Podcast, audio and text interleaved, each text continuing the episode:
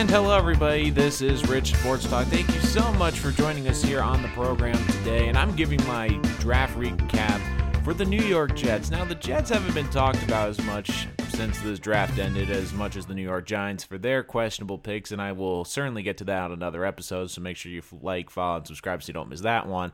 So I had to give the New York Jets some love, and I thought that this draft was very interesting because to me it highlights Mike Maccagnan as the New York Jets general manager. Now we have a history of patterns in the draft, and I wanted to go over that the good and to me the questionable of this year's 2019 NFL draft. Now for Mike Maccagnan, there's good and bad in the draft.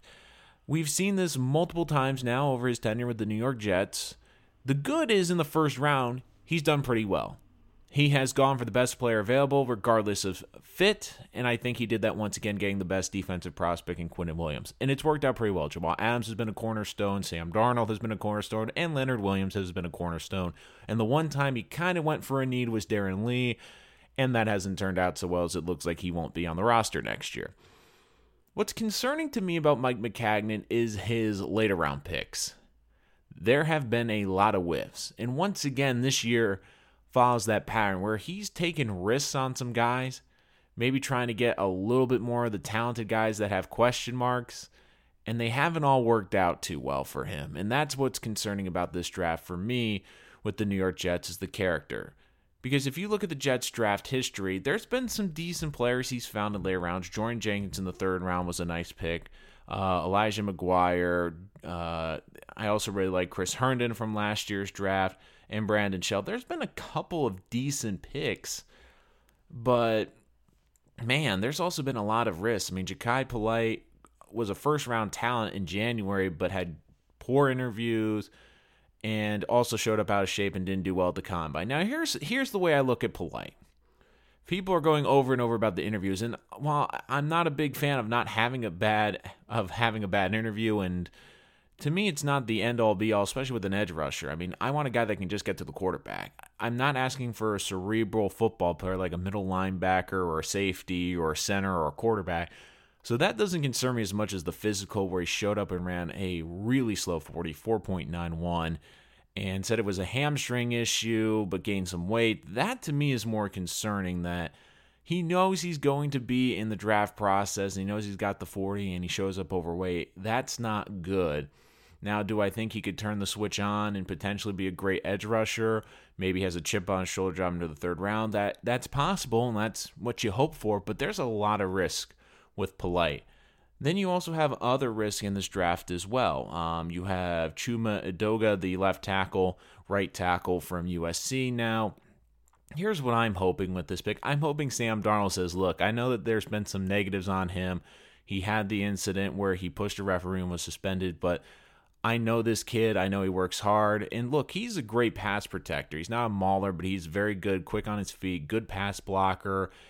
And he is a guy that could be a potential left tackle, and it could be a future left tackle, especially with Shell and Beachum's contracts ending next year.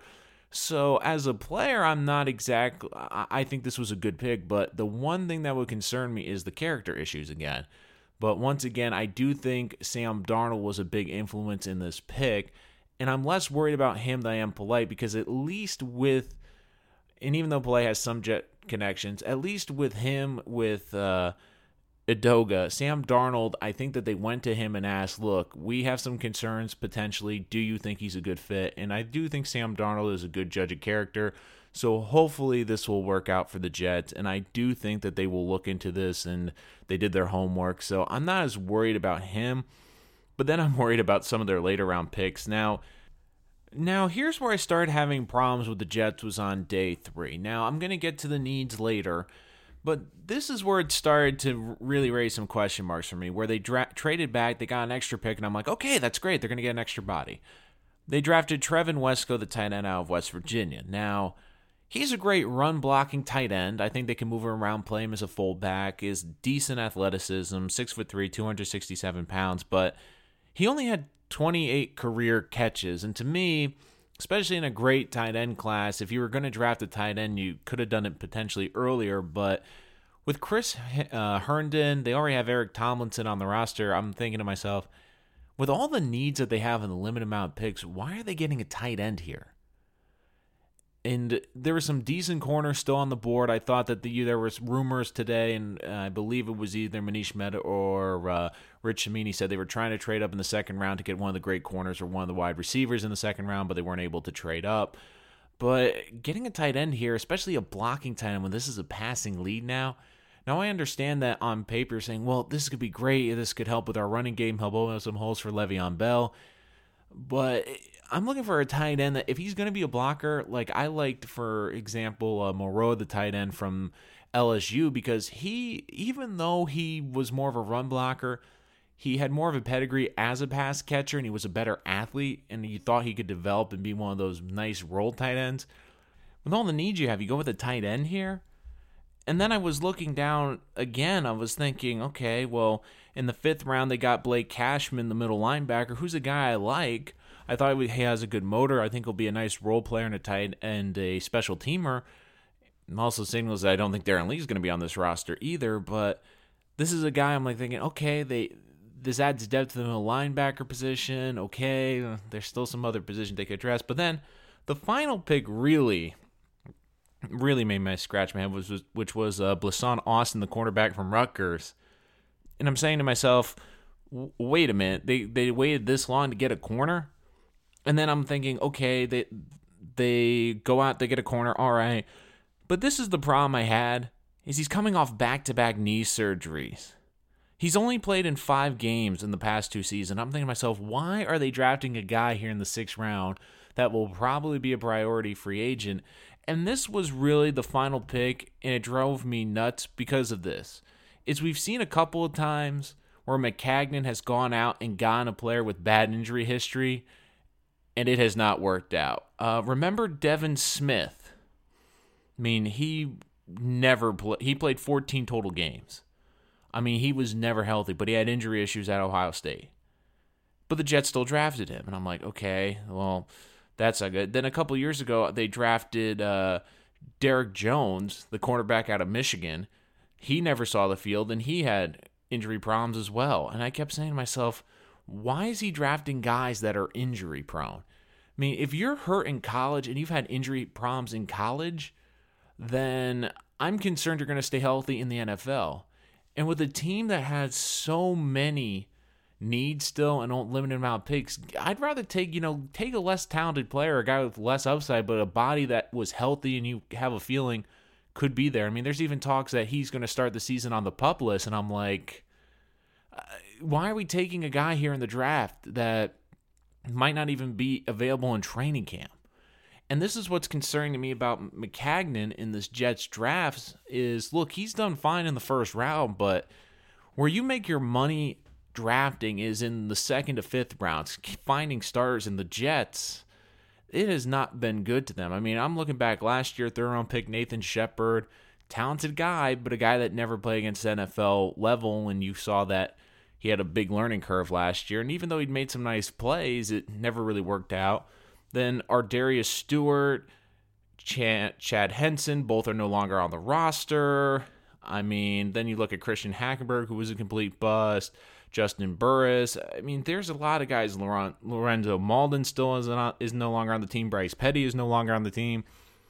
There's a lot of mid guys that the Jets have really whiffed on, and that's what's concerning to me. And I think why there might be a little bit of a rift between Gase and between Maccagnan, because I think that to me, the way I've interpreted Gase is he's a guy, he wants some grinders, he wants guys that are going to be available. And a lot of these guys, they have a lot of good upside, but there's a lot of questions with them.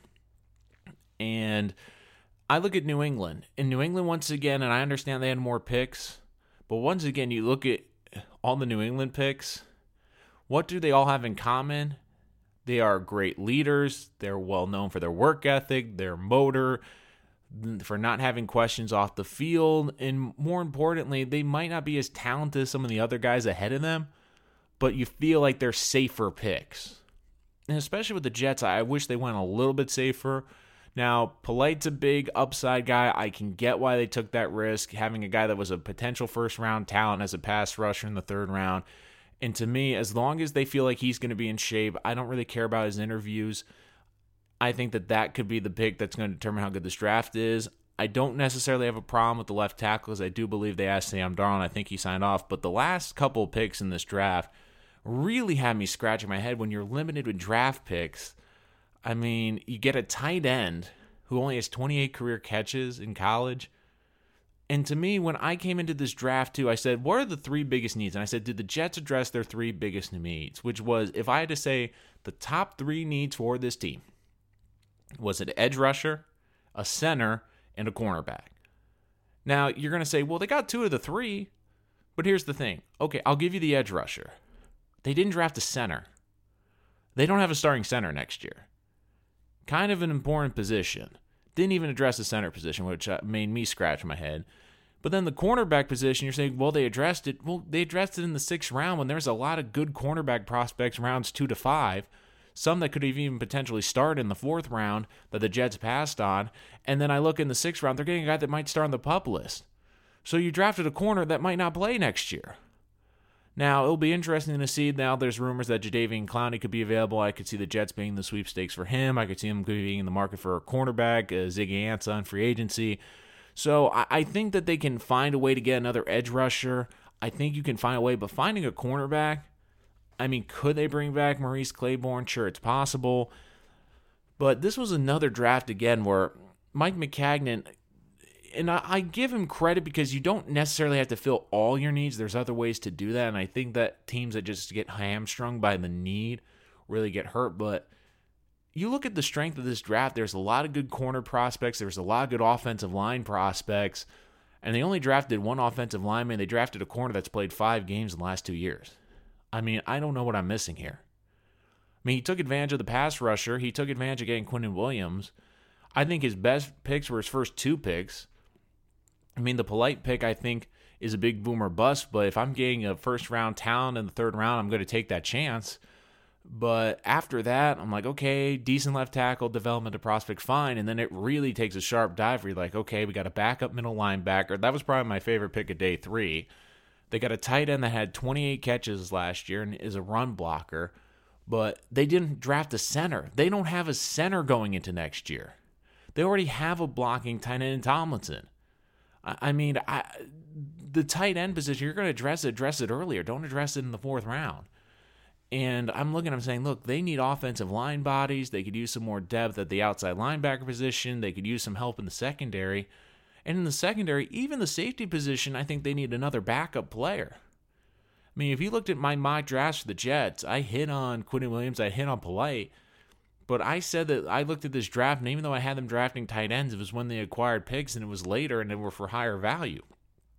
I was looking, I always had them getting a backup safety in some capacity. But, but again, I do think the Jets did have a good draft. I did think that once again, the reason Maccagnan is here and I do think he is on thin ice, but here's the reason why he's here for another year. It's hard to get rid of a general manager that hit on a potential franchise quarterback, which they did in Sam Darnold. And I think that that is the saving grace for Mike Maccagnan. It's hard to get rid of a guy that in back to back drafts gave you keystone defensive players and offensive players to build your franchise around, like a Jamal Adams and a Sam Darnold, and now this year a Quinnen Williams. It's hard because, especially when you look at it, they're saying, man, his Second through seven have not been great, but his first rounds, man, they've been good. So for Maccagnan, there's a lot of risk in this draft. But if he hits on the first three picks, if he gets a future starting tackle, if he gets an edge rusher, if he gets a great defensive player in the first three, and I'm not saying the backup three have to be great if they can contribute in some way, but if he hits on these first three picks in the draft, I think it will be viewed as a good draft. But I do think the Jets, there's a lot of question marks in this draft because you have a lot of character issues with some of these picks. Uh, outside the first pick, you have questions about health. And this is the one concerning thing I have was more the health, where you've seen him draft some character issues and you've drafted some injury issues in the past, and they have not worked out for the Jets. They have not worked out. And that is what's concerning to me is we've seen this pattern before and it has not been good. Look, there have been some decent late round picks. I will admit that from Mike Maccagnan. But where the Jets need to make their money, especially in this draft, was addressing needs and getting value and getting solid players. And there's some question marks heading into next season. Now, they did a good job in free agency, but I do think Maccagnan, his biggest strength actually is not the draft, it's dealing picks to get players. I think the best move last year was the Henry Anderson trade where he traded a seventh round pick and got a guy that got led the team in sacks. He's good at trading those late round picks for proven veterans or good young players. To me, that's Maccagnan's strength. I think his other strength was drafting in the first round. But it'll be interesting to see if the Jets can maneuver, maybe get another pass rusher in free agency. I think that will be great. I still think there's a lot of work to be done before opening day. But overall, I'll say this again I'm not going to give a draft grade. I think that grades are, you know, it's tough. You got to wait a couple of years to give a complete grade. There's things I liked, there's things I didn't like. And I do think that this was a big draft for the Jets. I think that it's getting unnoticed because of the Giants draft across town. But I do think that once again, Maccagnan got a great building piece in the first round. But what's going to determine the success of this draft is going to be the later picks, especially day two. Because you have two prospects that on the high end could be a potential starting left tackle and a great edge rusher for you. But on the low end, you have two potential guys that could be head cases in the locker room and could be major busts at the position. That's going to do it for this episode of Rich Sports Talk. Thank you so much for joining us here today. Make sure to like and follow wherever you are watching or listening. That's YouTube, SoundCloud, Spreaker, and available on Spotify and on Apple Podcasts and iTunes. Uh, I'm going to do a Giants recap soon. Make sure you follow and subscribe so you don't miss that. But until next time, this is Rich Sports Talk, and I'm your host, Nolan Rich.